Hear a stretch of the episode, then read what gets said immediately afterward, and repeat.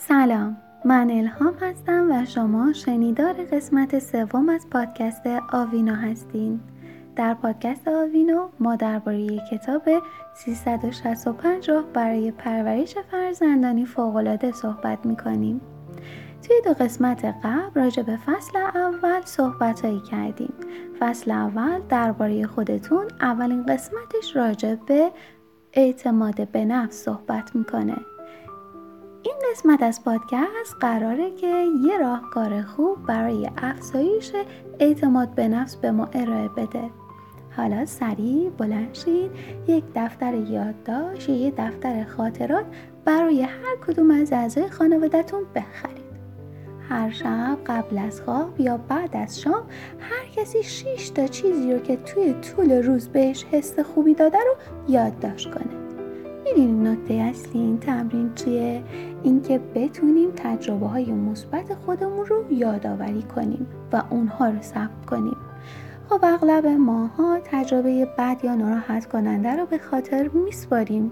اما یه تبسم خوشگل روی لبای دوستمون یا بازی های خوب و جالب دیدن جوجه پرنده ها یا حتی خندیدن به یه جوک بامزه رو هیچ وقت بهش توجهی نمی‌کنیم و مورد بیمهری ماه.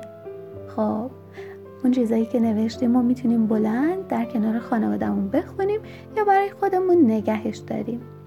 اگه یه بچه توی جمعمون وجود داره که نوشتن بلد نیست ازش بخواین که نقاشی بکشه اونو.